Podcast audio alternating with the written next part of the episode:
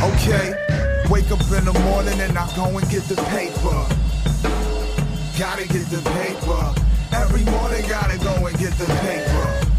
And a nice cup of coffee. Hey, Geek fans, today we're talking a hit of news, the end of the Snyder Capullo era, and we decide who drew the bat best. I read, buy several papers and I read them all twice so I can recite them to you backwards, son. I'm nice. Hey, Central Michigan University, this is Ben Solis. I am Malachi Barrett. And I'm Tyler Guza. and we are the Raving Geeks, back again for another episode, post post Super Bowl, post everything, Post everything. post everything, Postmodern. post modern, post uh, post jazz. But here we are. We're talking about some news, and we're gonna get into some crazy stuff later on. We're talking about Batman, two times Batman. As if we needed an excuse, really. yeah, we're all we're all wearing Batman stuff. I got Yeah, a Batman shirt on. Tyler's got some Batman socks on. Oh yeah, I, I was gonna say, he's I got a- dressed dressed for the occasion. Check those out. He's got a Yosemite National Park shirt on. I was like, that's not Yeah. very bad. Well, you know, hey, Batman might have went there. He might I'm sure he protect. did. might protect. But uh, let's let's start with some news here, gentlemen. What's uh, what's on the palette? We got uh, Kevin Smith has a new show. What's uh, what's up with that? What's it called? Like Geek Talk or something like that? I, I don't. Stupid. I honestly have kind no of idea. What kind of idiot puts geek in the name of his show? Yeah, like or like you know pontificates like ranting and and raving. Oh, what a dick. Yeah, Stole our idea, dirtbags. basically. So it's another thing on AMC because I don't know what deal he dealt with AMC that he's like sold all his, his soul to them, and he's got all these shows now. So he's got the comic book men. He's frequently on these like Talking Dead style Chris Hardwick masturbatory shows. I really hate Chris Hardwick just going out there again. Um, Point taken.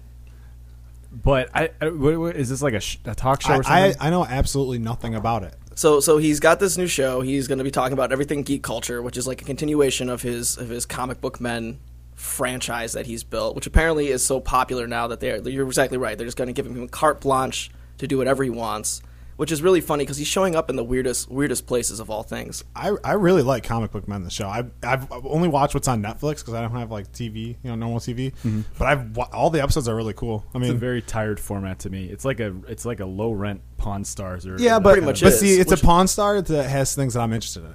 So it's not like oh, here's this propeller off this plane that fell in my backyard and we picked up. It's like hey, here's the first issue ever you see of Wolverine. Which is even more bullshit because that stuff is like, like, oh, Kevin Eastman just like stumbled in here with like an original Teenage Mutant Ninja turtle okay. art All right, thing. whoa, like okay, whatever. Malachi. And then they and then they like have a segment where they have a podcast too. You know what Really? I'm talking about? Yeah, in in uh, in what's comic book man Well, yeah, yeah. It's it's. I think it kind of it's. But he has the whole Schmod cast Mod network where he has like, Fat Man on Batman, Batman. on Batman, and So it's just really like kind of like Babylon retread and- off of his website that something he already does. You know what he needs to do?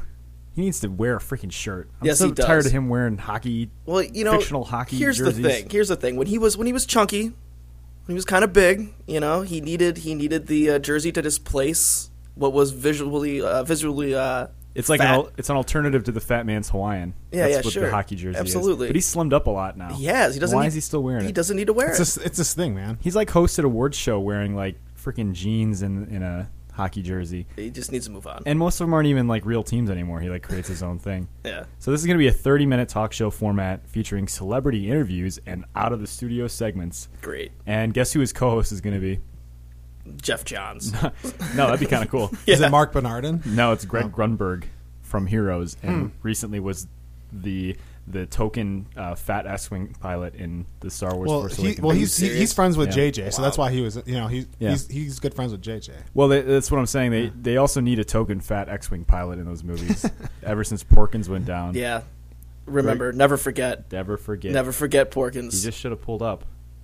Why didn't he pull up? he was just too fat. Too fat to pull. So at least this isn't like a reality show. Yeah, you know.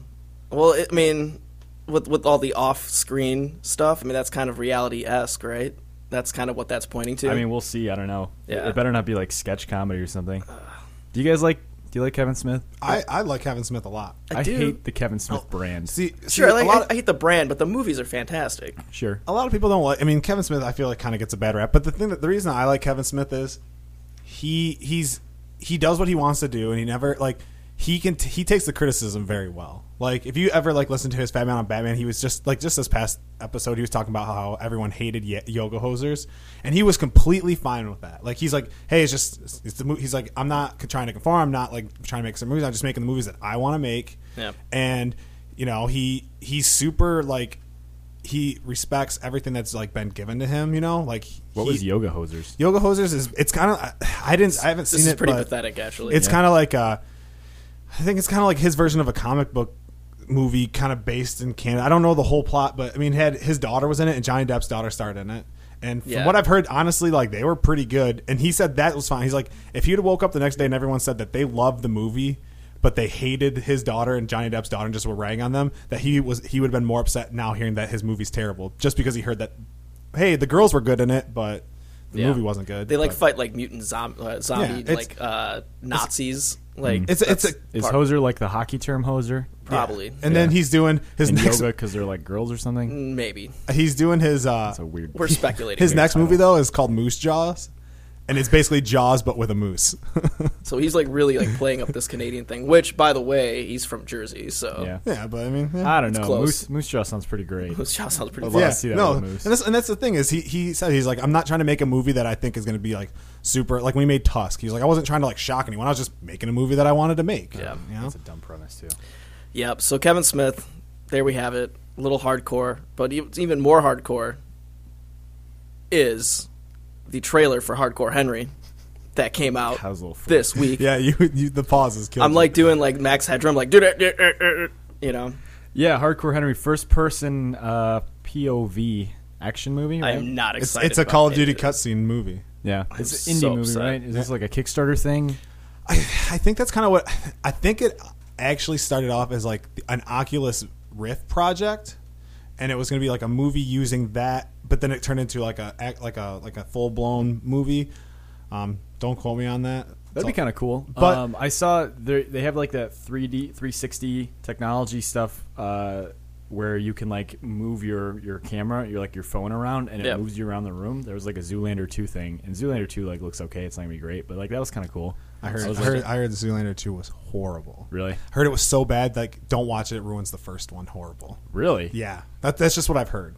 Where did you hear that? Wow. I just, I mean, around. Just around. you guys know I have connections. You know. Yeah. I heard the talk. It's got Kristen Wiig in it though, and it's got the whole original cast. Yeah, but I mean, I like mean, I heard, that's- I heard Anchorman like worse than Anchorman two level because I'm one of those people who I fell asleep watching Anchorman two because it was so bad. To be honest, I didn't even see it. I didn't, I didn't consider want it yourself to, lucky, Didn't 'cause- want it to ruin like the actual movie. Hardcore Henry. It's going to be released in April. Apparently, it's a first-person perspective action film. So we're going to see everything through his eyes, kind of like a video game kind of thing. And they've done like short films like this. Not not these guys in particular. I mean, maybe they have. It's but I've basically seen it's, good examples. It's the first this. person scene that they had in Doom, basically, but which was like movie. the best part of that movie. Yeah. Really. Yeah. Um, I mean, it, the action looked cool. I'm kind of worried that with the first person, it's going to be kind of hard to follow. Yeah. I was kind of like just watching the trailer. I kind of found myself kind of like leaning back and like widening my it was eyes. a little too intense, and there's like one sequence in the trailer too where like he like either falls off like a building or like does like a backflip, Mm-hmm. and you like fall with him obviously because first person is going to take off that shot. But like that was that was like too much for me. That was like vertigo inducing by just like sitting in my I mean, chair but watching it on TV. It did. It looked really cool. Um, Sharlto Cop- Copley, I think is how you say his name. Um, Mm-hmm. he, he's in the movie and he's great in pretty much everything that I've seen him in. I always love him. He's a little over the top. Who is Um, who is that guy? What is he? he well in the A Team remake he played uh, Murdoch or Mur- Murphy or I don't know what his name, but he's the crazy pilot guy. Yeah, um, he he was in District Nine. He was the main character in District Nine. Oh, really? Yeah. Oh, um, okay. That's what a lot of people. oh, he know. was Kruger in Elysium too. Yep. So I mean, yeah, he's he's kind of in, like one of those like action guys. Um, and then the girl, I don't know who she is, but she looked like Jennifer Lawrence. I thought it was. I was like, I didn't know Jennifer Lawrence was in this movie. It did look like her, It, but look- it's not her, it looks like her, but Yeah, my my question for this is okay. So there was always that big debate, especially like in the late '90s into the 2000s, that you know if you expose people to violent video games, how are they going to react? How's their psyche going to be? Sure. Whatever. I think it's a BS argument in the first place. But now you're like doing something where it's real life, first person on a real screen, where they're throwing bombs, throwing, just shooting everything. Do you think that's going to come up again with that debate of saying like, okay, now you've just kind of taken this action mold and like put people into it so they can like live this life of shooting people, yada yada. Maybe a little bit. What I'm more concerned about is when uh, we get like the 3D like experience technology for video games where you can like I mean they're kind of at that point now where you can like run on a treadmill and like shoot and like before it used to be if you were good at Call of Duty it was like reflexes with your thumbs but now if you want to be good at these video games you actually have to like be good at like Marksmanship. marksmanship and stuff Yeah. and that's kind of like training people to like be good at killing people and that's kind of odd yeah, that's a big fear. but um, no, I don't know. I mean, this is uh, this seems pretty harmless. It's there are a bunch of movies that are like really over the top action, and it's kind of because of that because Yeah. it's like that uh, surreal, ultra violent world. Yeah. I think some of that is maybe lost. This also has like some sci-fi elements to it as well.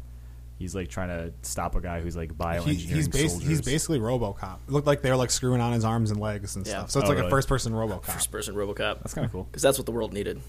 It got made. First person RoboCop. awesome. So the thing maybe a little less hardcore, uh, going to uh, Jo-Ann Fabrics. Maybe you guys have heard this news. The cosplay world got a big shot in the arm. Jo-Ann Fabrics is now going to sell cosplay materials. What does that mean exactly? Uh, basically, so when you think about cosplay stuff, you think about fabrics. You're- gonna you're gonna build these costumes Bedazzles. from scratch. Yeah, totally. But like clay molding things, so you can like build weapons and armor and stuff like that. Stuff you would have to buy from like a hardware store, Hmm. right? In order to make some of these suits, they're gonna start offering that kind of. Does that does Yeah. that tell you that the fabric world and the crafting world is going down, or that the cosplay world is going up? It's a little bit of both. Yeah. It's a little bit of both. I'm, I'm guessing their like contingent of like grannies coming to Jo-Ann Fabrics are probably getting too old to move these days. So you know, Have you like a- been in a Jo-Ann Fabrics lately? I have not. There is nothing scarier than being stuck in a crowd of crafters oh, getting Oh, to you their know what? supplies. I, I did go into a Jo-Ann I'm Fabrics just that's last I'm month, making that up. It was, I'm it was not- terrifying. But Wow. they have a really strong uh, pine sol scent when you walk in. There's like a big thing of pine cones. And Mm. So it's too fresh. much. No, it's it's too fresh. It's too Gotta fresh. be fresh, but that's a little bit too fresh. Yeah. My question is that, you know, obviously you've got dedicated people, dedicated cosplayers who Yeah. really, you know, put their heart and soul in this craft. Is this going to just bring in and a hours. Yeah, like weeks, months, Years, years maybe. decades, yeah.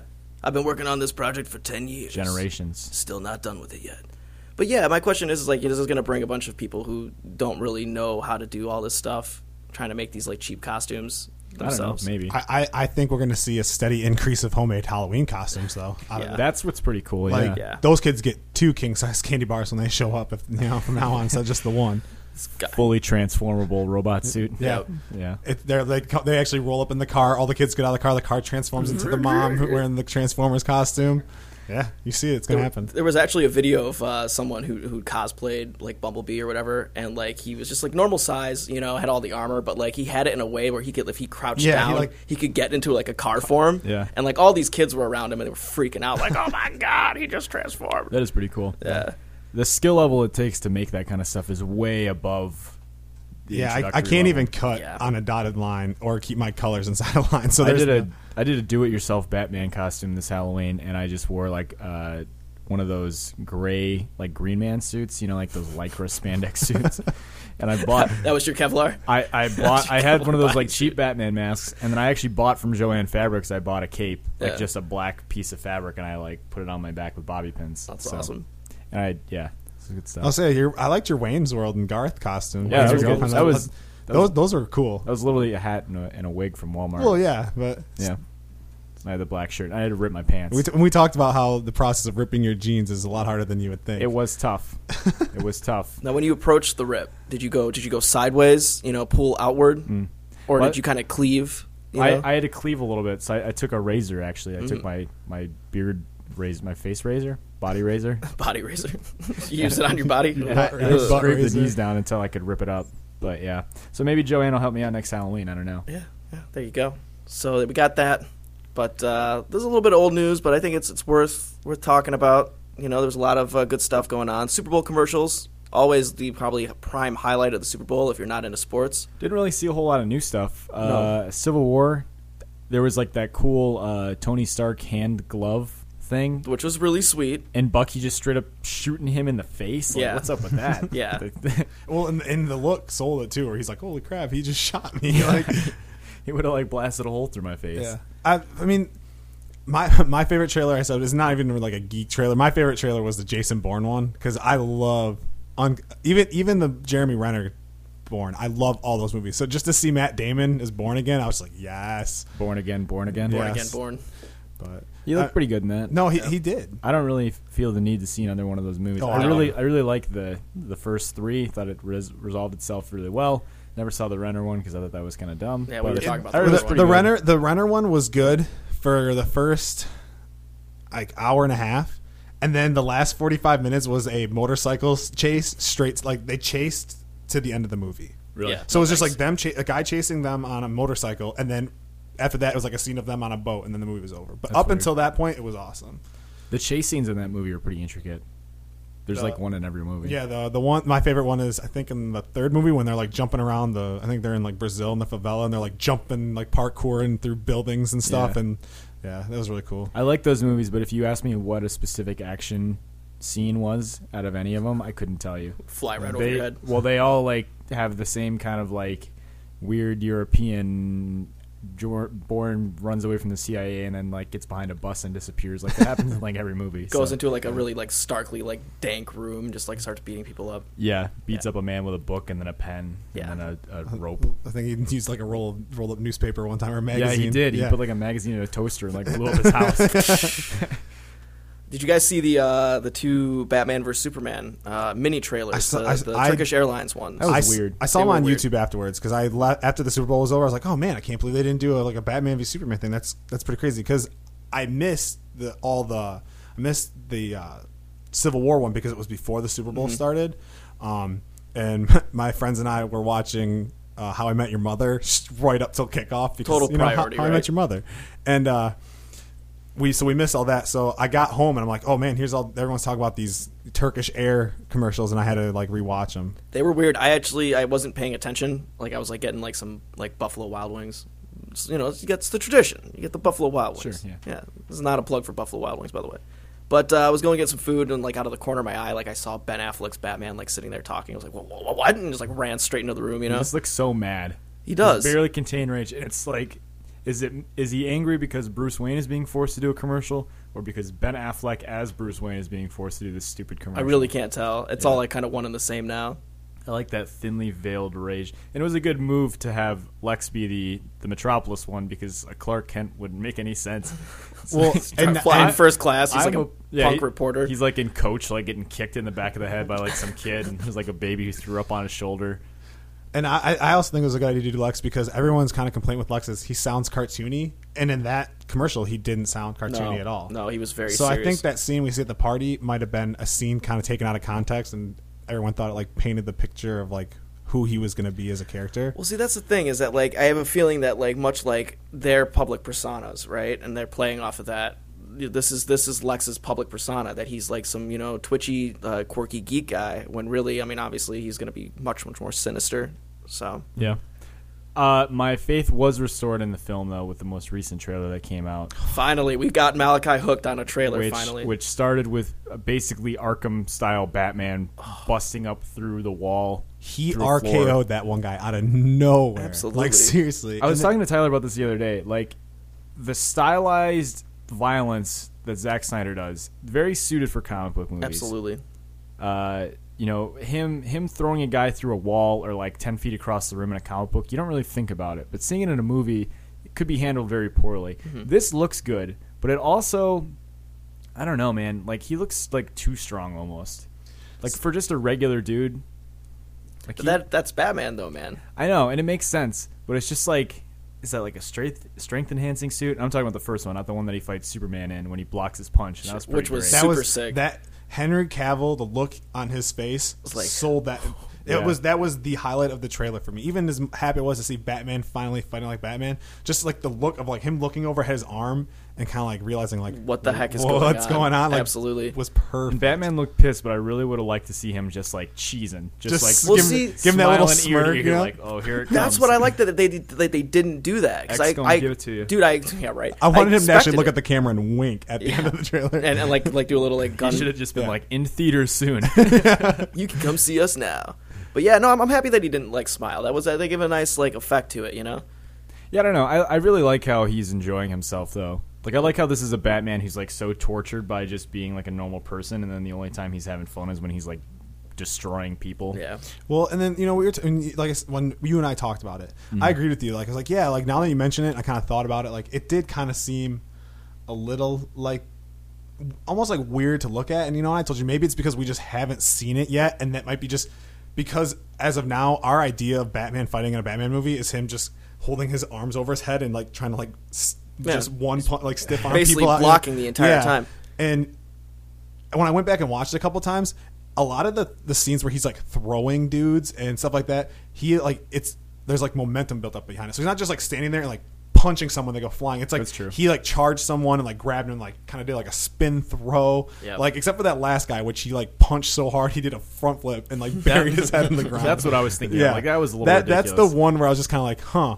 But I was so happy to finally see Batman fighting like he's supposed to that Yeah. I didn't even care. Yeah, he's just like mowing through them all, and he disables their guns. He he comes up through the floor. He throws some kind of device on the weapons so that they short circuit, and then it's just him and his fists. which is and, super sweet. And the Yeah. best part of that fight was it was something so small was you know you see the two guys draw like knives, and while he's fighting, he like double punches like two dudes, but then the guy stabs his neck, and you just see the sparks fly off from his cowl, Yeah. and it's just like that little attention to detail that's just kind of like that made that whole scene. Yeah. Yeah. And going back to your point too, I mean, it, it is kind of like hard to look at, obviously. But I was listening to um, Hit well, HitFix podcast. Uh, Mc, Jor- uh, Mc, McWeeny is the guy's name, which is That's unfortunate. Which is really funny, and just really funny. The la- guy's last name is McWeeny.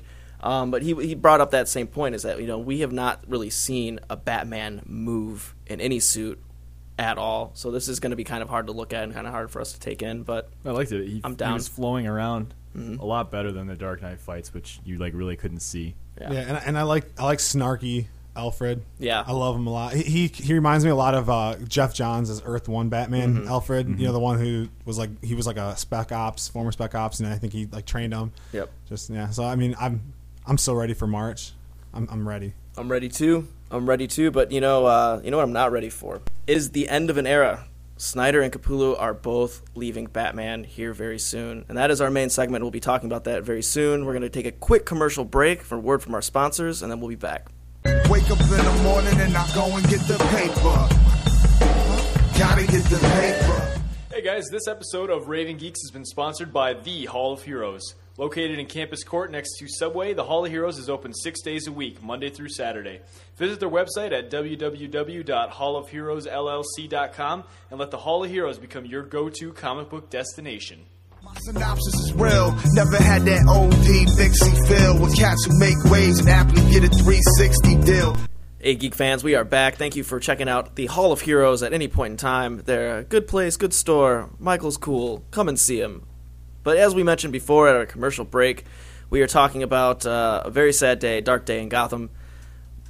Snyder and Capullo are both leaving Batman very soon. Capullo's already gone.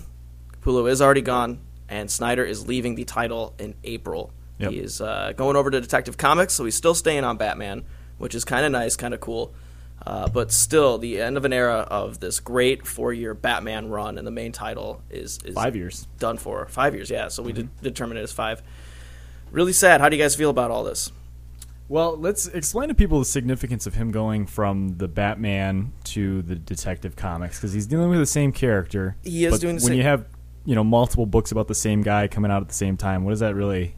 What's the difference here? he expressed that Batman was too arc based, right? It was too event based, and while he had a lot of fun writing all these big events, he really is not conducive to his style of storytelling.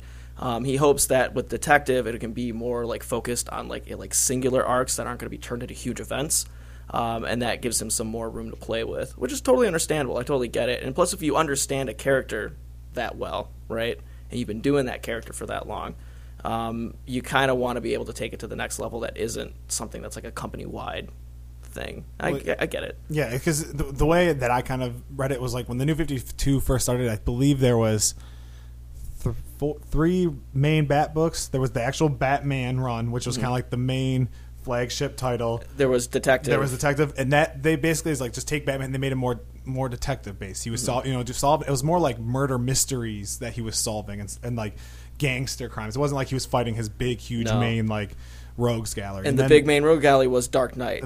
Batman the yeah, Dark, Dark Knight. Knight, and that was basically like the brutal version of Batman. It was Mm-hmm. it was more almost almost like you could say kind of like a scary movie horror based. Oh, yeah? um, Yeah, it was they weird. did they did like a. That's where they did. They did like an Alice in Wonderland with uh, with Did- Mad Hatter, Mm-hmm. the and- White Rabbit. and the White Rabbit, and they Yeah. really kind of like really made it really goofy and weird, and it was just it was it was good. I liked the run, but my my favorite's been the main Batman run because of S- Snyder. Yeah, Absolutely. So that's that's his reasoning. Greg Capullo is just wants to do other things anyway, so he's off, and um, it's understandable. The issue that's on stands right now is uh, Greg's last issue.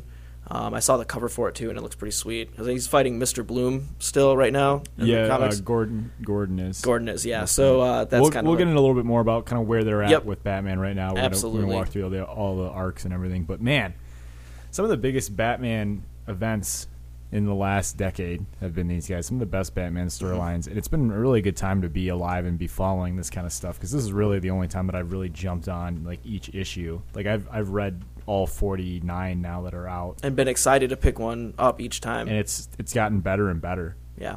I mean, the stuff with zero and just how it how it's built on each other too. It almost creates like this really complete arc for me. That's going to go in a new direction now that they're leaving. Well, and then and that's kind of how I why I'm kind of glad he's leaving Batman and like I'm upset obviously, but he's going on to detectives. So pretty much what it means is I think Detective Comics is now going to become the number one bestseller because I believe Batman has been the number one bestseller for DC since they started the reboot, and I think it's going to shift over to um, Detective.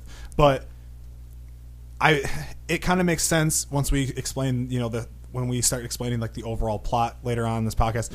It makes sense that they're leaving Batman now. I feel like they if you just like Malachi and I were talking about it, like if you started reading this and if you put it in the chronological or not so much the order it was released was zero starting with zero year and then reading through, it was kind of like their where their Batman started and where their Batman ended. Mm-hmm. It's kind of like what Geoff Johns did with the Green Lantern. If you read his run from where he started Green Lantern to where he finished it, It's a circular. it's loop. a it's a it's a solid story book. It's like that's all you know. Yeah. that's what you need. Yeah, and that's cool because I mean they have left such an indelible mark on Batman. It'd be it's kind of nice to look at it from from that perspective too. That this is like kind of almost a set piece. You know what I mean? Um, even though I would argue that Snyder's work really expanded the mythos, the existing mythos of Batman. It wasn't just like adding to whatever the storyline was. It was actually adding to the canon and to the life background of Batman, which was really cool. Well, they were in the unique opportunity that they started right when the new 52 relaunched everything. Which gave them complete carte blanche to do pretty much whatever they wanted. and they, you know, Zero Year, which we'll talk about in a minute, was really their attempt to modernize uh, Year One, and all of this stuff with Death of the Family was kind of their way of, of reinventing the Bat Family, and then Court of Owls. I mean, they really talked about like the history of Gotham City. You even get some of that in like Endgame too, with the Joker and his history. Yeah, and reinventing the Joker to some degree, the way that we understand him. Probably so, my favorite version of the Joker. yeah, would Really so. sinister, really sinister son of a gun. Absolutely. So go check out these ones before they're ending. Um, as I mentioned mentioned these guys before, Yanick Paquette's going to be the guy until they decide who the new team is, which I'm really disappointed about. I thought Batman Incorporated was complete crap, and it wasn't just because of Morrison. I just I thought the art was just insufferable.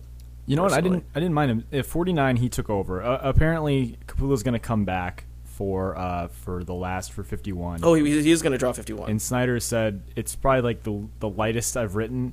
Not in terms of like being really happy, but Mm-hmm. just like the, the number of panels and everything, because he's going to let him like really blow it out. That's But cool. we got our first look, and I, I liked it. It's not as visually as distinct as Capullo, but for now, it's it's in decent hands. You know, it's hard when you change over artists in any fashion.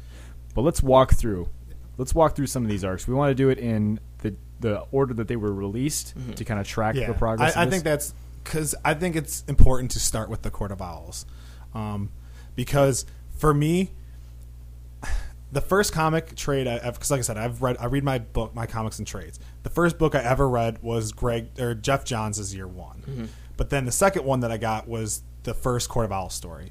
So that was like even though I had grown up watching every single episode of the Batman cartoon, uh, multiple times I watched all the movies. This was like the, my first kind of jump into like the comics, and for me, if you'd have told me that the Court of Owls had been around since the very beginning, I would have believed you because he he did something that I think is very hard.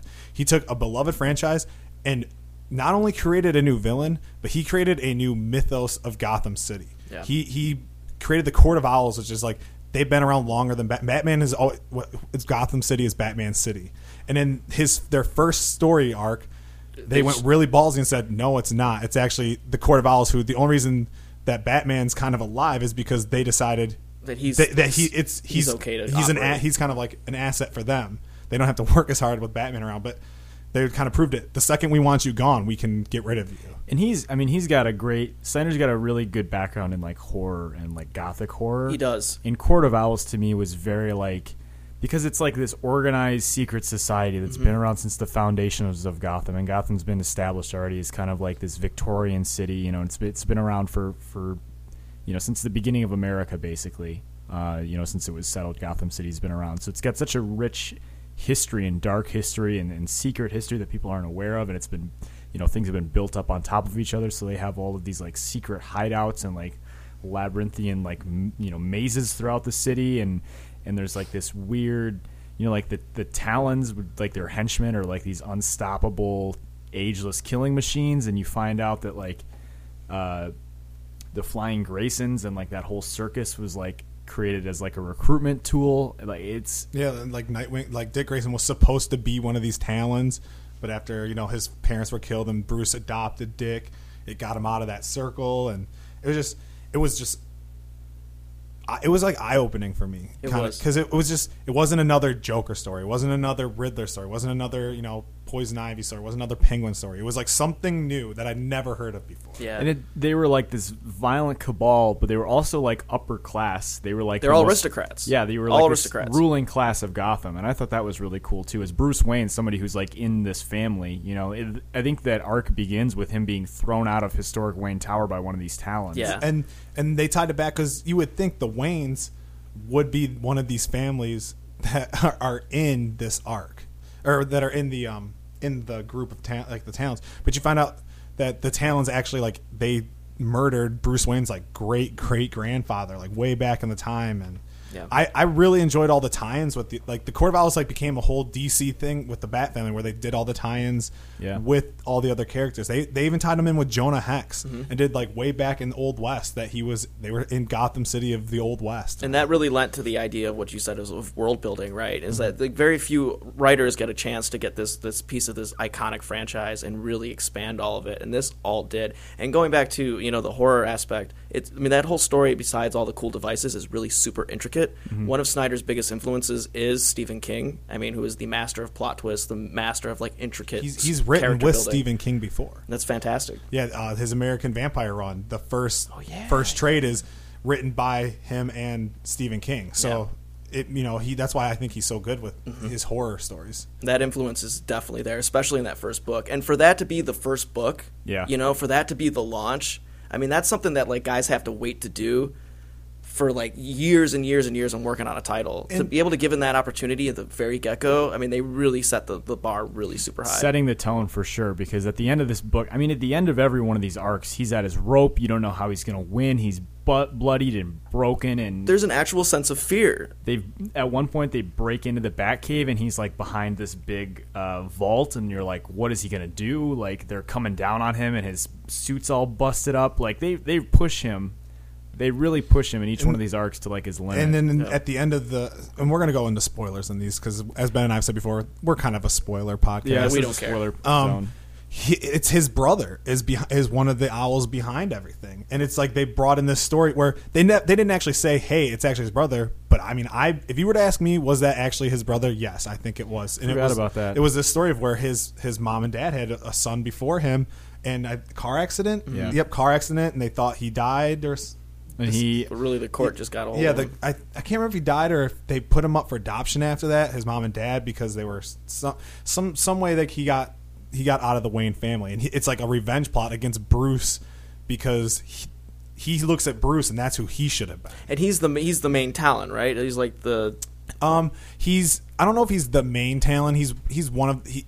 He was like posing as a politician who was running for mayor, Yeah, um, and yeah. stuff. So he, I, I think he was probably just someone of really big influence that the towns were like, "Hey, we can use him." And then he, I, did he even know that Bruce was Batman at first, or that just kind of came along as the story went on? I'm not sure, but it, when he uh, made his big reveal, it made it seem like he had known for Yeah. the So I mean, in not since Hush had I seen a villain that was so inside of Batman's head. Well, that's interesting too because Court of Owls felt like Hush on steroids. You know, Mm-hmm. a much better crafted hush i really don't like hush well, Hush. The thing about Hush is that it, it I, I like it, but I, I think one of the main criticisms is it's like throw every villain we can into this story and like just launch them at it. it's really unoriginal Yeah. it's like all of like I don't know. It's it's like a, a Well- collection of like greatest hits thrown in one. Doesn't book. it? It feels like a cheap long Halloween, doesn't it? It does, yeah. Yeah. Well, and I'm excited. And going back to him now going to tech Detective, I'm really excited to see what he does in Detective because before he wrote Batman, a lot of people don't know that Scott Snyder actually did write for Detective Comics. He wrote a, he wrote a couple arcs. Uh, it's the Black Mirror run. Mm-hmm. It's with Dick Grayson as Batman. It was after uh, Bruce Wayne had died uh, during.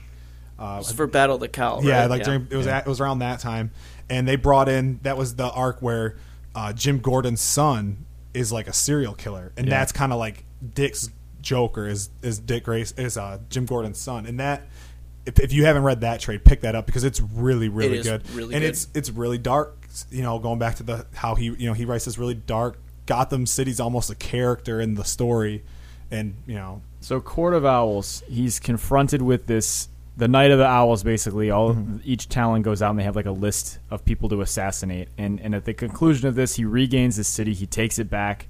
What's the next one right after that? um, s- chronologic wise, it's uh, Death of the Family. But in terms of like release date, what do they do after that? I think it was yeah, it was Death of Death yeah, came they, right yeah, after they, that. They did that right. there was some afterwards. filler uh, episodes between there, but Death did follow that, which was amazing, Extremely ambitious too. extremely ambitious, trying to take the old Death of. Um, well, it's a it's a playoff of Death in the Family, of course, when you know Joker killed Robin, and they bring that up once or twice between you know all of us, and especially in his interactions with Damian Wayne. But you've got the Joker, who in Detective Comics, and we were actually trying to figure out where this storyline actually came through. Right? Was it Oh yeah, it's I don't know if it was the first issue of Detective Comics or it happened right before, but the doll maker, the Joker, tells tells the doll maker to cut his face off. It's an episode. It's an it's an issue four. Yeah, it's it's Issue basically the, he was trying to prove to Batman that you're you're the one wearing like a mask. Like if you take your mask off, you're somebody else. But underneath my face, his you know the Joker's mask, it's still him. This is just who he is. It's not he's not hiding behind anything. He's not changing his personality. It's just that's who he is. So he cut off his face to say like I'm still crazy even without my mask. which is a, which is a really interesting way to start that because I mean again we're going back to like the beginning of this this whole relaunch right you're Mm-hmm. reintroducing all this stuff you got one Joker story which is the beginning of Detective Joker disappears all of a sudden and then the next three issues next three or four issues are all Dollmaker and then at the end of that little tiny mini arc you see this really like graphic picture of Joker's face basically like stuck to a wall and then a year goes by. doesn't bring him up ever again The, so yeah, like you said, first issue Mm-hmm. puts him in Arkham Asylum. The whole face thing happens. yeah. Oh yeah, and, the and then a year he's gone. You have no idea what's going on. And you know, as a reader, you, you just okay, whatever. You're dealing with other villains, and then Then you, you forget about it. You forget about it. But Well, I this mean, entire time, he's and putting Joker- it the together this really complex tends plot. to be overused. You know, it's, Sure. it's you don't go very long without having a Joker story. So it was kind of that's why I really like the Court of Owls because it's like, hey, it's not a Joker story. So when they when they brought him in for death of the death of the family, I I kind of going into it said this better be something special. I don't want just another Joker trying to poison the Gotham City to make everyone smile story. you and know? it's it's at this point he's deciding basically I'm going to I'm going to separate you from this ridiculous family that you've built around yourself, and I'm going to show you that in the end it's really just you and me. Yeah, he's he's you know. he's trying to say like you, all these friends you have that you think make you stronger are what's making you make weak. you weak, yeah. And that's just a, it's an interesting way to look at the Joker, right? Because you always knew that they were always two sides of the same coin, right? That, that was a given.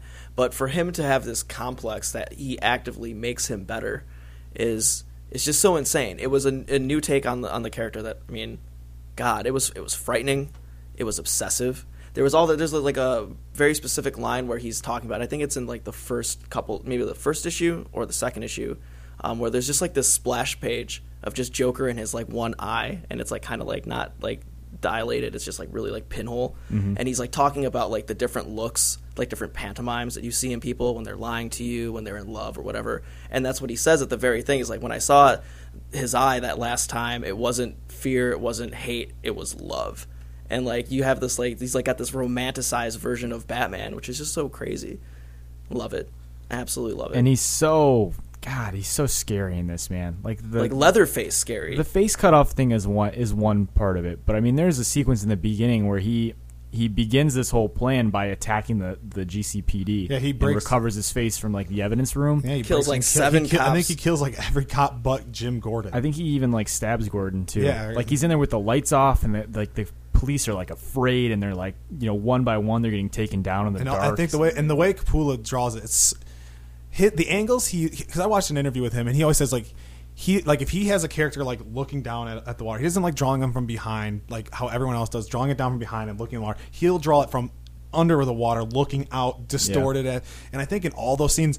It's dark, and all you see are his eyes and a smile. Mm-hmm. So, like, you don't really, if you hadn't read the detective run, like, I didn't know that he cut off the, the Joker had his face cut off until they showed it in the Batman book, you know, because he doesn't show the Joker's face on the or anything, you know, when he's like running around the police station. You just see his smile in his eyes. And it's just it's kind of like got that Cheshire cat kind of, you know, an Alice in Wonderland kind of creepy vibe to it. So Yeah. Well, and even in in this in one of the tie-in books, I think Joker sheds his own kind of family. Like he tries to kill Harley Quinn, and she's like, "What? What is Yeah. going on?" Because Well, she's he- been off doing he- Suicide he, Squad like, stuff. Yeah, he like tries to make her like more attuned to what he is. Yeah, he wanted now. to cut her face off. I think too. because I think there is a, a very poignant line where, where Harley is talking to Batman, and it's just like he's, he's not him anymore. It's not Doctor J. Yeah, she- Dr. he J. dresses- Mr. Dr. J. Doctor- I was saying Doctor J, like you know Oh, yeah. Julius Erving. Yeah, he dresses her Mr. up like the old Red Hood, his old Red Hood costume, and because he's the whole thing is he's kind of like taking Batman on a journey through their time together. Yeah. like they go to the like they their first big confrontation is where they first met, like by the Gotham water thing on top, you know, and he's fighting, and he met Harley in the actual like a, uh, Ace acid chemical plant, and he had to save her, and that's when she's like, it's not him anymore. Like he's he doesn't care about anything. And the So- big twist about this too is that he he purports to know the names, the identities of all of the whole Bat family of Bruce and all and all of the you know Nightwing and the Robins and everything like But it that. never discloses whether he actually does or not. And- right. It's And he he so there's a there's a point where you know he the Joker breaks into Wayne Manor. He captures everyone. He captures Alfred. He puts them around like this big like table and like tries to feed them like bugs and like it's crazy, completely crazy. Batman bursts in. He ends up like being able to save everyone, but in the end, Joker wins yeah. because you know Batman basically like lies to his whole family about maybe knowing the fact that Joker knew who it, who he was because he you know he we saw him in Arkham one time as Bruce Wayne and like he he could tell like in his eyes and he didn't you know he didn't trust people with that information. That's what it was right? There was something that he lied Yeah, about. The, the the thin veil of trust between the rest of the family is completely Yeah, gone. it, the the scene was Bruce Wayne went and visited the Joker in Arkham Asylum as Bruce Wayne, and he was standing there, and the Joker was looking away at the wall, so he wasn't looking back through the glass. And Batman starts talking to the Joker at like in his you know his Batman voice, and he's Which is- basically which like game over, Yeah, right? with like So- just kind of talking to him, and Bat, you know Bruce kind of says like all he had to do was turn around. If you'd have turned around, he would have known who I was. But he doesn't care. But you know the Joker doesn't care who who Batman is because he only cares about Batman. So it's almost like to him he doesn't want to know who's under the mask because it humanizes him then, and he just wants this, Yeah. you know, the, the the figure, the the symbol of Batman that everyone else knows. You know, Absolutely. But yeah to me I mean this is this is up there with Killing Joke I, I think I might even like it more than Killing Joke just because of the length of it it's 23 issues long it went on for like two years almost And I mean, there was there was a lot of con- like uh, controversy when it came out because a lot of people said like at the end of the day, like they a lot of people were like, well, it really was a, didn't really do anything at the end. Like at the end was just kind of like, uh, it's over. Like He kind of beats Joker, and Yeah. then Joker falls off of uh, and like a waterfall in the in the back Did, did he like a, a lot of people were saying like they either wanted because there was a scene where like the Joker shows Batman that he cut off everyone's face, you know, and then that was just fake. Yeah. And a lot of people are like, either someone should have died, or he should have at least know know who they are now. Like there was just like I said, it was just kind of like a built up story, and then nothing happened at the end. It was a bit of a cop out, but you, I mean, my interpretation of it is that he does know who the identities of everyone uh, Yeah. is. He just doesn't care, you know. And he did. He essentially broke up the family. Yeah, you know I mean. There, there was trust there that never was really recovered. From. And then, and at the time, you know, when the, how they end up, how they beat him is the Joker just falls off this cliff down in the Batcave, and he's and he's gone, and everyone else just assumes like, yeah, he drowned. Like he, there's no like the waters down there are like super rough. I think they say, and there's like no way he has he didn't come out of any of like the holes out of the cave and stuff. well, there's a much better conclusion that happens later. yeah, so they were, at, they at were really ti- playing yeah, the long game. At that time, one. you know, we're just like, oh, he, you Sure. know. So after this, they they go back They do zero year. in Zero Year, which is their reimagining of His origin and of his, year one Yeah, it's- yeah. and his origin and kind of him him learning how to be Batman and, and getting things together. But it really takes a crazy turn. Oh yeah, it, it goes like, and again, it goes back to the when when I heard it was another origin story. I was like, okay, guys, like, do we really need to hear another retelling of Batman? And there's so much reverence for year one but too. but they did it in a way that I was okay with it again, and they brought in the Riddler. You know, a, a character that you, is kind of like a goof character. You know, like hey, just solve my riddle and you beat me. But they brought in, they tied in this like post-apocalyptic Gotham City, kind of like it reminded me of like. uh the Last of Us, kind of like this Yeah. Gotham City was overgrown and like nature took over. or like uh, I Am Legend or Yeah, something. yeah, just- so this this starts off. There's it's three parts. It's uh, Secret City, Dark City, and Savage City. I think are the names of the three. yeah, something. And it starts off with like this, like you said, post-apocalyptic wasteland. Gotham City is like destroyed in this big flood, and they think that Batman's dead. And you're like, what is going on? And the really great part about this too is that Capullo goes crazy with the colors. Like you never really see Gotham City with like these like neon pinks and purples and, And- you know yellows and all kinds of stuff like this and uh, him out in the daytime. Then we jump back in time, and the first arc, you know, Secret City is set five months before the flood, and it begins with Bruce Wayne returning to Gotham after doing like his ninja training and stuff. And it's kind of like Batman Begins, and you know, everybody thought he was dead, and he comes back to the city, and he kind of like tries to learn how to be Batman again. Yeah, or, they- I guess for the first time. and they work in the Red Hood gang, you know, and set it up to how the Red Hood gang is like maybe the Red Hood himself, the one that everyone believes is Joker now. Maybe that wasn't him. Maybe it was just some person. They constantly are changing, and it's never the same guy. But you also see the leader of the Red Hood gang Yeah. is like this really like intelligent, sinister criminal, which and- makes you think that it's the Joker. and they do yeah. a, they do a thing with the hood mask where like you know before the hood which is really like this big dumb helmet like like, an- fishbowl like- yeah. helmet Yeah. covers the whole face in this it's it it stops like underneath the nose so this guy's like always smiling Mm-hmm. Yeah. so it's very clear like okay so this guy he wasn't like a comedian who got screwed over. Like he was a pretty sinister character before all of this stuff happened which i kind of liked. It it made it kind of fleshed him out as like this I mean, it was a new brand of costume criminals that was like attacking Gotham, and yet it was, you know, it was always the Joker at the beginning, you know. And and you know you mentioned the color because everything before that was really dark, dark, dark, dark, and then they flipped it and everything was super bright. I mean, Batman was wearing purple gloves and everything, but it was it was back. And I can't. It's this guy here, Malachi. If you look here, it's FCO Plaz Plascencia? Plascencia. Is he the colorist? He's the colorist. I I I wish I could say his name because he's amazing and. That's all, I'm almost gonna miss him as much as I'm gonna. I mean, I'm gonna miss the whole team. Danny, uh, Miki on he does the inking, Mm-hmm. so like Capullo, Miki, and the FCO guy together just made a visually amazing book, and I mm-hmm. and I just that's I'm gonna miss that a lot because it was the first time I saw Batman with bright colors, like a lot of blues and like oranges and Like purples, purples. and Yeah. it was just it was really cool to look at. So the first arc in Secret City, he's not Batman yet, but he's he's donned a costume. He puts on like disguises and goes to like the red light district.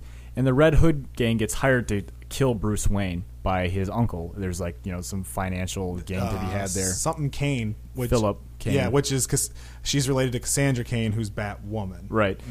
So this this arc ends with him just getting beat to a bloody pulp because he's still pretty incompetent at this point. and They blow up his apartment, and he was like in it when it blew up. yeah and- he he fails big time.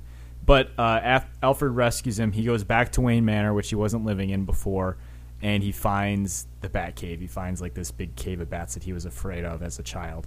So second arc, we go into Dark City. This is his first month as Batman. He's still trying to take down the Red Hood uh, robbery, um, and this is where like the Ace Chemicals Joker thing kind of happens.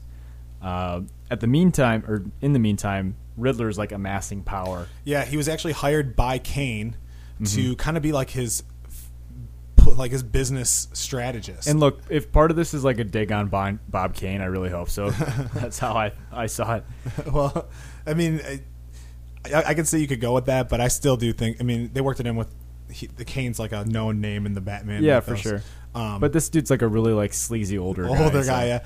But I mean, so like the Riddler is just you know he was some strategist, kind of like no one really like is thinking anything of it. But like you look, you, they walked in and it's like his room, and he had like the string theories everywhere, how everything's connected, and Yeah. he's just he then comes up with a plan to use Kane to take over Gotham City, and like plunge it down to the like into the dark ages, and then I don't. He's like one of the only ones who has control of the power, so it's kind of like you could argue. You know, it's kind of got that Mad Max feel with you know he they had the water, so that's why they were powerful. But Yeah. and it's just like it's like super gladiatorial.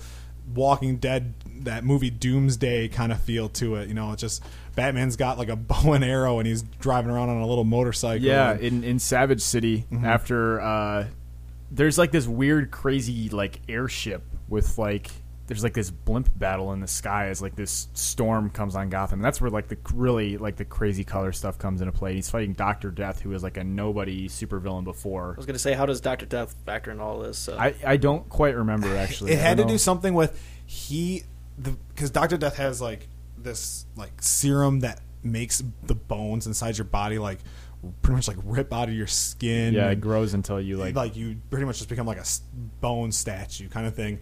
And he was they were going to put it in the blimps, which were a callback to the uh, old animated series with the blimps around. Um, then they were going to spread it all over Gotham City. It was kind of I think it was kind of like a contingency plan. It's not like he was going to do it, but it's like the Riddler's like, hey, I have my my finger on on this trigger, This so is the backup. if you try to stop me, boom, everyone's wiped and, out. and he's working together with the Riddler too. Mm-hmm. And, and okay, so at the end of this, Riddler has the power. There's this huge storm coming that's going to flood the city, and Riddler like always a storm coming. By the way, there's a storm. There's always a storm coming. Riddler like shuts off the power to like a reservoir or like the levees break or something like that. Because in this, Gotham City's like on the coast or something, uh, and the the wave comes and just destroys everything. And that's where we get into like this. Riddler's like in control, and he's like making this the citizens fight in like a gladi- It's gladiatorial like ring. Hunger Games, man. Yeah, it is like kind of Hunger, Hunger Games situation, and Batman's like super underground. Uh, this is the one we talked about. Batman fighting animals. This is where he like attacks a couple lions. Well, and we forgot to mention in the death of, death of the families where he punched the horse, the, fl- the flaming Oh, horse. yeah. my, my favorite part in comics. a lot of animal abuse in this in these. And when we get to, when we get to finally to, to super heavy, there's there's an instance of uh, shark shark fighting as yeah, well there's too. a bit of shark fighting. So we'll get to that as well. Classic. But yeah, so this is this is all trying just like to build this this larger mythos of where Bruce kind of learned the Batman game. Yeah, really great. Zero Years awesome. It's really long, so I mean it, it's a bit of an investment. It's but the two longest books out of their whole trade. Is I think the se- I think the second part of it is the longest, but because if you buy it in trades, they broke it up into two parts. Mm-hmm.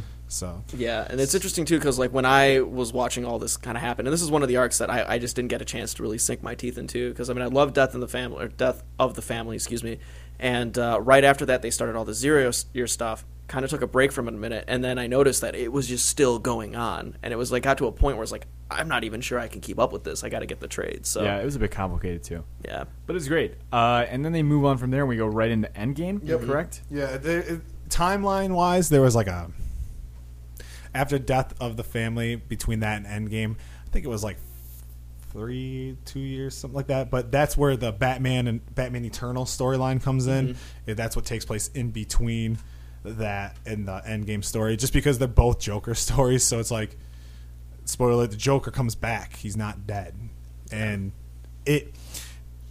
Before I read it, all I was hearing is that Endgame is like it's changing the mythos of Batman. It's it's just, it's it's going to change it. I'm like, well, you know how, you know what's what's going on, and it was one of those books where it started off kind of, it started off really hot and it went in a direction. By the time i read the finished the book it went in a direction i wasn't expecting. Mm-hmm.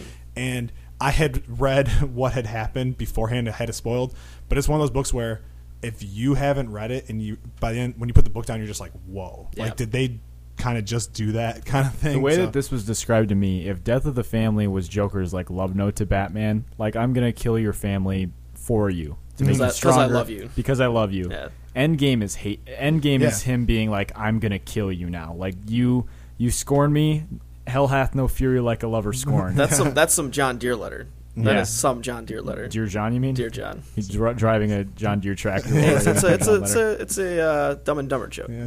Oh, sorry. Yeah. a little okay. slow on that one. She gave me a John Deere letter. if life, if life gives you melons you might be dyslexic you Yeah, know so yeah, there you go. so this begins in a big way too. I mean, this this opens up with Batman versus the Justice League. Which is epic. That Yeah. whole fight is insane. and he's got this like super robot that has like red sun in each knuckle and like all all kinds of crazy stuff in it to fight Superman, right? yep.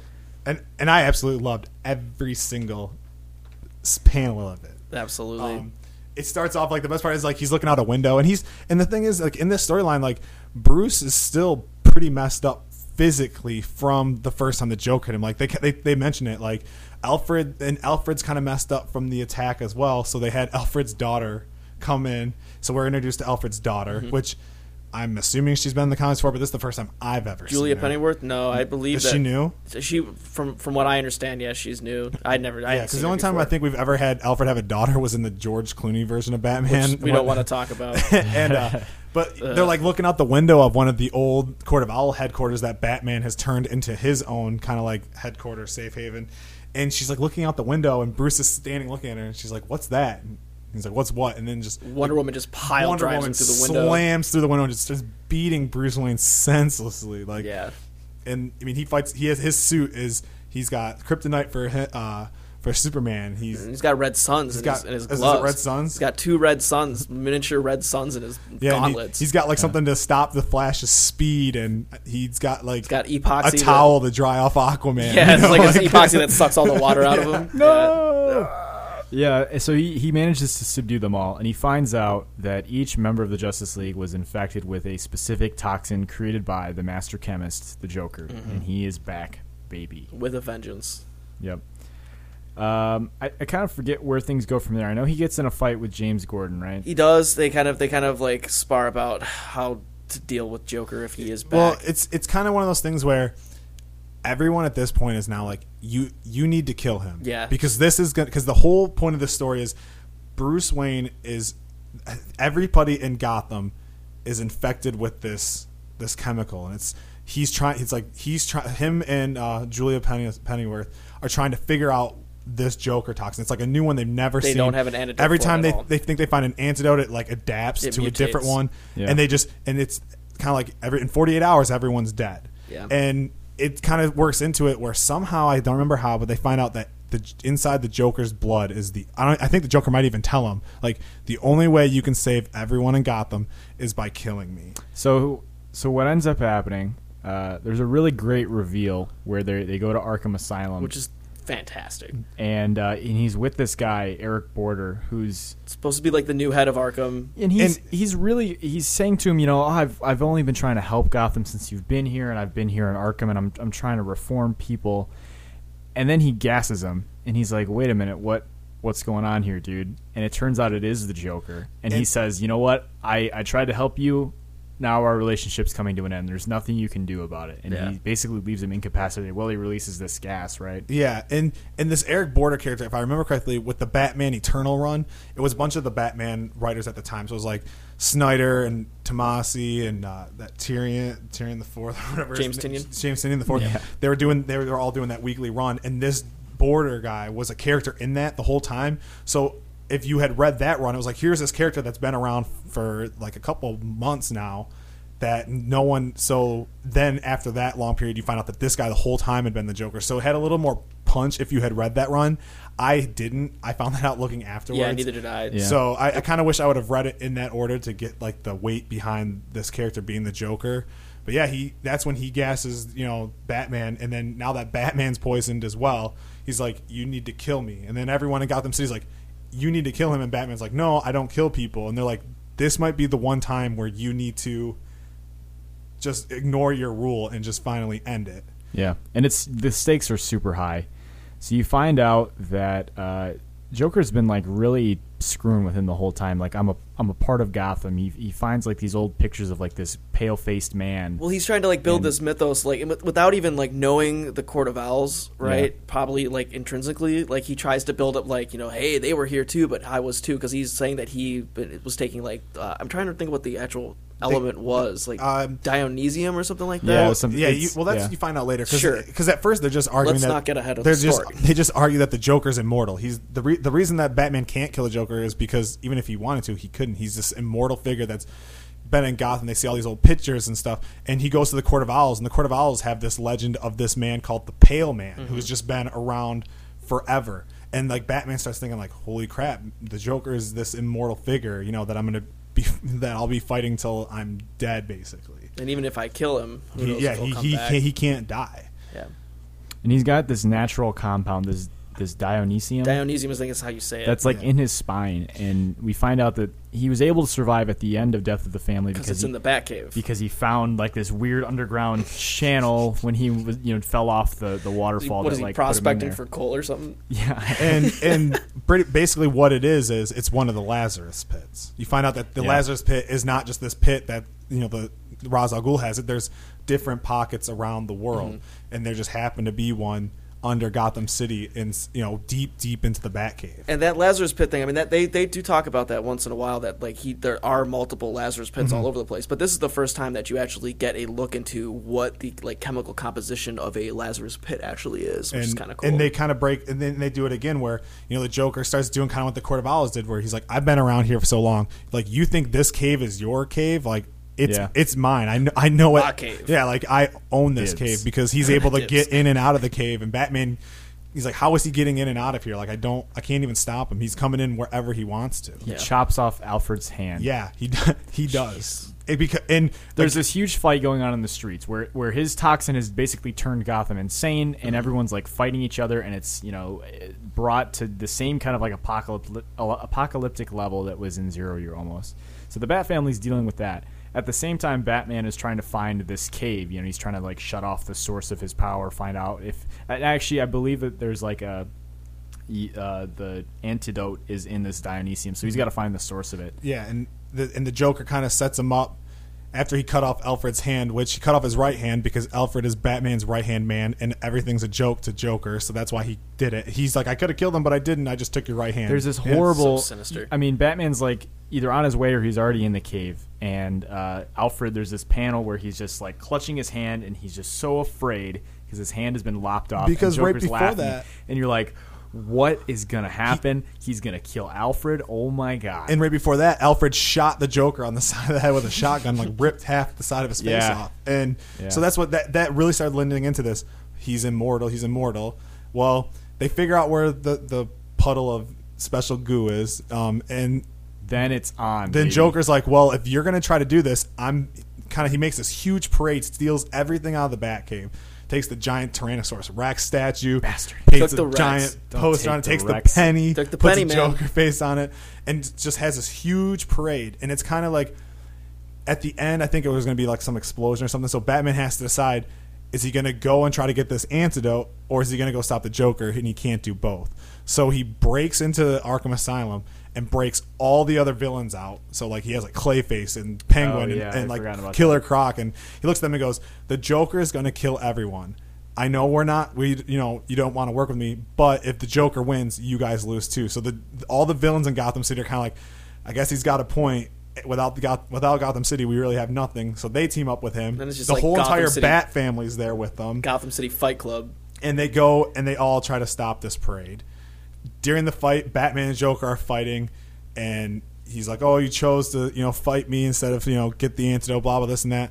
And he breaks the Joker or Batman's mask, and when he takes it off, he sees that it's Dick Grayson, and it's not even Bruce, and he starts freaking out because they finally and and that was I was like, man, joke. I was like, Batman's laughing at him, and I was like, that's weird that Batman's laughing, and it goes into again my one complaint we were talking about. The one thing I complain, it's not even Capullo's fault, but all the Bat family characters kind of look the same. Yeah. So I, it was Dick Grayson, but until he said, "Hey, you're that great, you know, you're not, you're Nightwing, you're You not really that thought it was. Bruce? I thought it was Bruce Interesting. yeah. and they pulled what fast one over on the Joker. Bruce is down in the pit getting the antidote, and he then they they confront each other down there and this is like you have the fight in in Dark Knight Returns in the Tunnel of Love where they're they're fighting to the death and you know it and they're they're at their brink and they're getting cut up and everything but this is like this is like that cranked up even like this is the definitive final fight for me between Batman and the Joker because you know you know Joker detonates uh, the bombs that you had mentioned. So the cave is falling down around them. They realize neither of them is going to get out of there alive.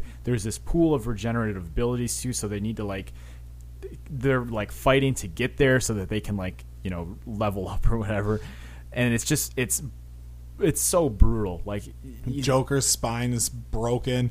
Batman gets a face carved into his back. I mean, it's just like Yeah. Capullo went all out on this one. So, and it it pretty much ends with a giant piece of the cave falling down and crushing the pit, so they can't revive. And Joker's like, "You've killed us. You've killed us. You've killed us." And Bruce finally starts laughing because he's he know he knew he had to kill the Joker, but he was going to go out as well, knowing that he can't go on having killed someone. You know that was his one rule, and the the story ends with the cave collapsing and Batman and Joker dying. Yeah. Yep. And it's definitive. Like, yeah, oh yeah. There's no no doubt about it. They're dead. Which will Which leads us which into super heavy. super heavy. Like okay, Super Heavy is the most recent.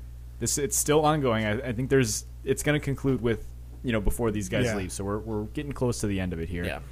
And this is you know in the aftermath of of Endgame, uh, Gotham's begun to rebuild, but they need a new Batman. So the GCPD decides you know Gotham needs a Batman. We need to sanction a new Batman. We they we have a a uh, city sanctioned Batman task force, and they build this giant mecha It's a mech suit. mecha Looked robot like a suit. rabbit. It's just ridiculous Yes. looking. Yeah, and they have this big blimp that, that he flies around in, and there's a cave. Bat cave is like in this police station.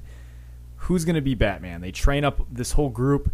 There's really only one There man can that they only think be can one. do it. And it's Jim Gordon. Jim M.F. Gordon. Which you know, this dude, he's a former Marine. He's got special ops training. They give him a, a cut. You know, they give him a, t- a high and tight, and he They looks like a shave his young- Got- mustache. Get, a get a fade. put it They in the middle of shave his his mustache.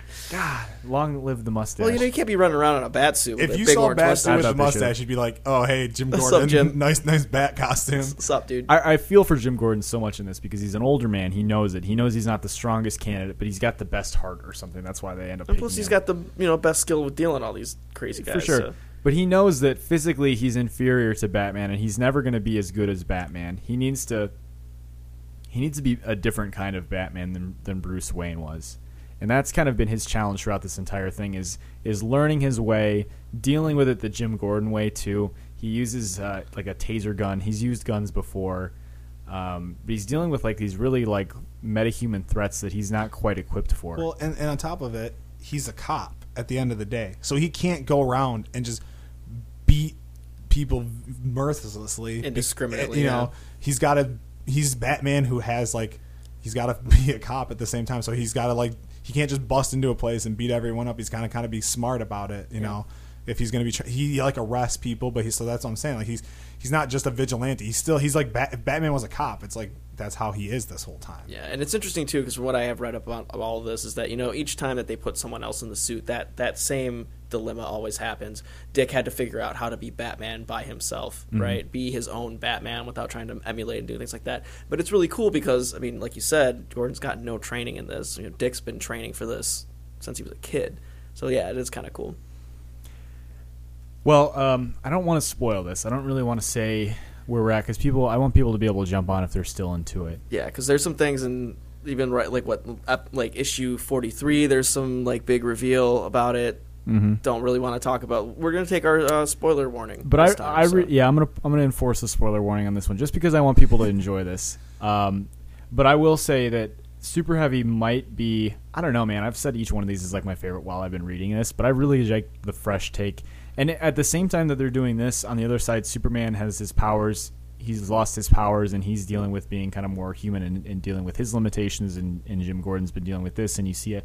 You know, Alfred's happy that you know Bruce Wayne finally has peace and everything too, and he doesn't have this like burden anymore. Well, there's even a really poignant, like, yeah, we'll Yeah. we'll, we'll save it. so but uh, yeah, this is really good. But do you, do you feel that even though that you like this as a singular arc, do you feel that this is going to be the the good swan song for both of these guys when they leave this? I think so because we already know we've seen uh, the covers of some of the newer issues that are you know they preview ahead. Bruce Wayne's coming back. He's going to be back in the cowl. Which I mean, 51 is is such a like a like a. I mean, if you see it, there's a it's picture it's of a it. it's a thing. It's their you know, they do their themed variant months. Mm-hmm. All of these issues coming out are the new artist represent- representation of the covers of the very first number one. So if you go through and look, Green Green Arrow number one or Green Arrow fifty one looks like Green Arrow one, and Wonder Woman fifty one looks like. I looked at them all. They're all pretty cool because you get to kind of see the two different styles of. Yeah. Of art and how they match up, so they're supposed to look Yeah. pretty much like the first one. That's So, cool. So yeah. there's so those are the variants. The the actual just regular number fifty one cover is like Batman's like with some like like light behind him. and The Mm-hmm. of the dark, but Gotham City is inside of him, which is like if you're gonna go out, go out with a bang, right? So I don't know. It looks like almost like a like a gravestone. and and the and you know we see we're seeing this big run come to an end. But the thing that's really exciting is both Scott Snyder and Greg Capullo have said that after uh, Capullo's going off for a year to write, he's going to help. Uh, Mark Millar is doing a his own comic book. It's going to be like Mark Millar owned one. it's gonna be a creator So he's going to be the artist of that, and Snyder's doing detective. But they both said that after their little year apart is over, they're going to come back together and do something again for DC, the main comic line. What you're hoping is Well, all they said was it's going to be bigger than anything that they've done so far. I don't think it's going to be something. I think they're going to do something Justice League. They'll either do some major tie-in event that's happening at that time. It's going to be the two of them doing the main event line book, or it's going to be they're going to do a Justice League story. I just that's the only thing that I can think of that's bigger than doing just an, another cool arc for Batman. Then when you say Justice League story, are you meaning like outside of the like the line of the comics? no, I think like, I a- think Geoff Johns at that point will probably step down because he's been doing Justice League from the beginning, and I think when they come back, I think Scott Snyder is going to be writing Justice League, and Capullo is going to be the artist. who who if better I had to take if that? I had to guess, Who better to take that too, though? Because I mean, Geoff has done fantastic things with Justice League, and for them to transition into that, I mean, my Mm-hmm. God, it's so. I mean, even just like talking about this, right? Even just riffing, it just shows the the great depth that Snyder and Capullo both went to making this really, really fantastic piece of history here. So we talked we talked a lot about Snyder's writing. Let's talk about Greg really quick Mm-hmm. uh, to really wrap up kind of what his legacy is on the visual identity of some of these characters. Absolutely. So I really like his line work. Mm-hmm. Really tight. He doesn't do a lot of like the cross stitching, and it's not as like intricately detailed as like a Jim Lee might be. No, Um, very clear lines though. I really like. I don't know. it's a little cartoonish. It- it Sometimes. is a little cartoonish in the faces for sure. Yeah, and the faces. I mean, Bruce Wayne. He's got like these big, doughy, baby blue eyes, and sometimes he looks like he's like early twenties The ish. butt chin is a little, a little bit more. But uh, when it gets gritty, man, he really knows how to like bring out the drama in the really dynamic uh, action poses with Batman. his all his layouts they're they're focused in ways that I, I haven't seen them being drawn in other comics. So it's like just different enough that it kind of like it's really just eye catching. Mm-hmm. Um, I I will say even more than his Batman because I love the way he draws his Batman and he says he starts at the neck and then just goes on You from can there. tell and you got can a really tell. thick neck. But I just lo- I love all his just characters like his Jim I love his Jim Gordons and his Alfred and his just regular Gotham City characters even not the ones without the names I just love the detail that he puts into those because he could just whip together some background figure but he like that he, he's really good at like drawing out face details and, and he said it too his favorite characters to draw are Jim Gordon and Alfred not the superheroes and the supervillains His Joker's really good. Tyler Yeah. brought in a lot of these, so we're looking through them right now. And man, his Joker's just so terrifying. The the grin in the eyes and just so much of what's going on in his face. Mm-hmm. it's very emotive, extremely emotive, even just for like just even like splash shots like that too. You know, um, all the action stuff is is fantastic. You mean when you see movement in these in these panels, you feel being thrown through a wall. You feel like all these different hits. Um, going back to what you said about angles, I mean, I've got Court of Owls open right here, and this is like a fine example of when they've got the monitor and the labyrinth and the maze, and it's like you get this like really like stark, just like looking down at this at this maze. It's fantastic. Um, in Endgame, in that first sequence in Endgame, um, Wonder Woman like slams him through a wall, and he like actually like takes away everything of the background and like just has like the wall and like this white background and like her like slamming into him and like you see an overhead shot of it. It's not a mm-hmm. side shot. It's like an overhead shot of her just like ramming into him and like that. To think about all these different things from these like really obtuse angles is just so intricate. I mean, that's what I think my favorite part of Greg Capullo is. And I mean, if if you really want to hear some good Greg Capullo talk, Kevin Smith, I know you guys are ragging on him earlier, but his Jeez. his Fat Man on Batman, again. he does. Uh, he has two. One where he talks to Greg Capullo, and one where he talks to Scott Snyder. And it was right around when they were starting Zero Year, and you just kind of get to hear Greg Capullo talking about like how he got into. Because if you look at Greg Capullo, he doesn't look like he would be your typical what you think a comic book artist would look like. This guy, I mean. He's he looks like some biker dude, like this He does, huge yeah. like He looks like a pro wrestler. Oh almost. yeah, and he, just his his story of like how he got into the, the drawing and stuff because he used to do I think he used to do some old X Force stuff. I know he drew. He did, he did X Force, and he was he was the prime uh, primary artist on Spawn, after Yeah, he- issue number twenty six. He has a he has a very uh, interesting relationship with Todd McFarlane. Yeah. and he talks about that in the podcast. So I mean, if you're really interested in Greg Capullo and Scott Snyder, listen to those like listen to those because they kind of tell their whole story of like how they got in the business. And, and this is and it's really important for Greg too is that you know whereas Scott like liked Batman and liked capes. I mean Scott's basis is in prose and is in fiction, right? Isn't in horror. The first drawing that Greg said he ever did was of Batman, and that stuck with him. That his greatest influence was Frank Miller and all these different things. So like you know you got a guy who grew up wishing that he could be drawing Batman, and now he has a chance. And not only does he do it well, but he does it in a way that is going to leave such a huge legacy on how people look at Batman and look at you know Bruce Wayne. yeah, and those and those guys hated each other at first. Who's that? Scott and Greg? Scott and Capullo. They apparently like when they first met up, they did not get along. Like Scott went up to Geoff Johns and said, "You either pick me or you pick him because I cannot work with him." And then they kind of worked it out, and now like they they basically have the biggest bromance ever. Like Which is so funny because Yeah. they're, they if you look back at their like their work before even comics, they share so many similarities in what they were into. I mean, the big horror thing, which you said, Mm-hmm. like you know, with the vampire series, like you know, they were both heavily and all influenced by the same things. Maybe that's why they butted heads. You know, Yeah. Well, I think that brings us to the end of this discussion. Uh, let's take a little break, hear from our good sponsor, and we'll come back for some checks and recs, which, you know, I've said check emendations and recommendations and check things out and rec things out. Both are applicable here. Check it out, our recommendations, in a minute. Wake up in the morning and I go and get the paper. Gotta get the paper. Hey guys, this episode of Raving Geeks has been sponsored by The Hall of Heroes. Located in Campus Court next to Subway, the Hall of Heroes is open six days a week, Monday through Saturday.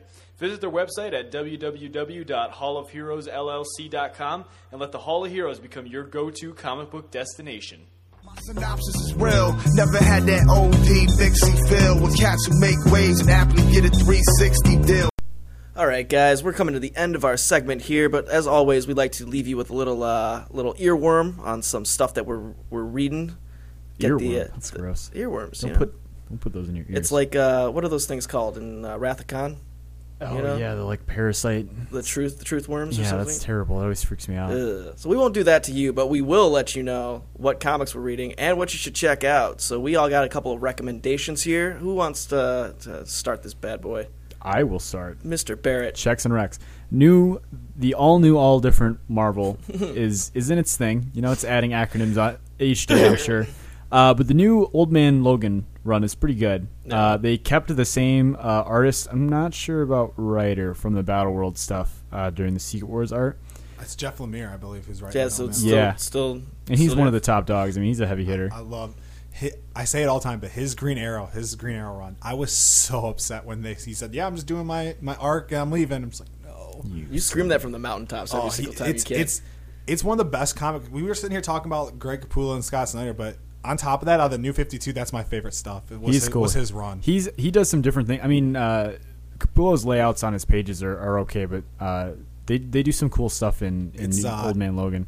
Andrio Sorrento or Andrea Sorrento. Yeah. He's Yeah. got it- it's a weird name. I can't say it, but Me- Ben wasn't a fan of it of the art. I really really loved it. okay, on Old Man Logan, Mm-hmm. I loved it. I think it worked really well. For some reason, on on Well, Arrow, I didn't. We, it we didn't talked work. about it. You, you liked Old Man Logan, and you liked when they were on the island. So you and I said maybe it's the way that that art style looks when it's in like a, a cityscape that maybe just didn't you didn't. Mess Well, with. I think it definitely lead, lends itself to like more of a seedy underground, Yeah. and, and like the violence and stuff in Old Man Logan too. So, what he's doing now, he's this is a character that also exists in like the new X Men run, and he's like a grumpy old grandpa Wolverine, which is Clint pretty, Eastwood was Wolverine. pretty freaking stupid. But this is cool because this is still the very damaged uh, Old Man Logan from Millar's run before. He's just been like transplanted into this new universe. Yeah. So he's like, crap, what am I going to do now?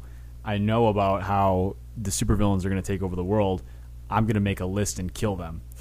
And number one on the list is some like nobody, some like made up guy for, for the event comic. Number two is Bruce Banner. Wow. Oh yeah, that's right. So he's going after the Hulk uh, in the next issue here. I'm really excited to see that. That's some that's some heavy game right there. And this is a Wolverine who I mean, his he popped his claws. Like he's full on violence now. He doesn't care. He's he's an assassin. He's out to get everybody. Yeah. So that's gonna be exciting. Cool. So check that out. Very cool. I got uh, the Eighth Seal. That's an IDW book uh, written by James Tynion IV and something Rock. What's his name? Dwayne the Rock Johnson. It is not Dwayne the Rock Johnson, man of many trades, not of comic book uh, origin, but uh, Jeremy Rock. Yeah, this is a cool book because um, this was actually issued in digital version uh, in 2013 and 2014, and it was like a really short run that they did for Thrillbent. And somehow IDW, I think, and Thrillbent have, have kind of a connection. I'm not really sure exactly what that is. I don't think it's like a subsidiary company of IDW, but they kind of like got into this thing. I was like, okay, let's take some Thrillbent comics that were really really cool, really popular, and actually put them into a single issue form. And so they just recently started releasing these again in single issues, which is really cool. And the storyline is really sweet. Basically, the story is is that the first lady of the uh, United States, uh, the president's wife, uh, Flotus, as we like to call her, um, believes that she is like being possessed by some demon and that it's like slowly gonna eventually pop out of her and she's gonna go into a bloodbath. And they keep treating this like she's got like some like some schizophrenia and some disorder like you just take your pills relax you're gonna be fine. But each time she gets in front of people she like faints but before she faints she has like these wild visions of her just going on like this murderous tirade. And it's just it's really really like well drawn. It's not super graphic. In fact the art's a little flat for me but it, just the way that they do everything is really really cool and you can tell that it was written and drawn for a digital format um, but i think it translates really well into a book so i'm really excited to get all these as single issues it's going to be fun so go and pick it up this is actually at hall of heroes too so you can make that uh, convenient little trip Uh, my recommendation is a series that is coming to its end pretty soon. It, it might actually be over now. Is Fables. um, if you don't know what it is, it's pretty much like a comic book. What happened if all the old, you know, nursery rhyme fable characters that we know and love existed in real life? Their their world gets taken over um, by some evil force, and they are forced to come and live in New York City, and they kind of like break off, and they kind of have this like weird mist thing that they have that the normal people can't see through, and they they kind of start living in the real world, and it's a detective kind of esque noir kind of story. Uh, stars Snow White and the big bad wolf, who's kind of like it, it, it sounds really crazy, is, but he, it's is it's he wearing re- a trench coat and no, like a Dick he- Tracy he's hat? like kinda actually. God. Yeah, um, but it's it's really cool. It's the first couple stories is a murder mystery, and then you you find out that if you are an animal based fable, you're forced to live outside the city, and they start rebelling because they want to be able to live. You know, and it's not the best working living conditions over there. So it's it's a really interesting story. It's just something that's not a cape book that I kind of wanted to throw out there. Um, it's like I said, it's I think it's like up. I think 150 is its last issue, so it might be over. But um, it's a really really good story. So I, I recommend it. cool Awesome. There we go, guys. Well, uh, thanks for uh, tuning in in our Batman rave session. Be pretty cool. Next uh, week, we're going to be looking at the uh, origin of some of these independent publishers. So be sure to check that out if you're into that. We kind of have been pumping that game for quite a while now. But uh, as always, you can download us on iTunes. You can uh, download us on SoundCloud. Listen to us, stream us on SoundCloud too. Always follow us at Raving Geeks on Twitter. And we have a Facebook page. If you haven't liked us yet, please do so. But as always, you can check us out, same bat time, same bat network.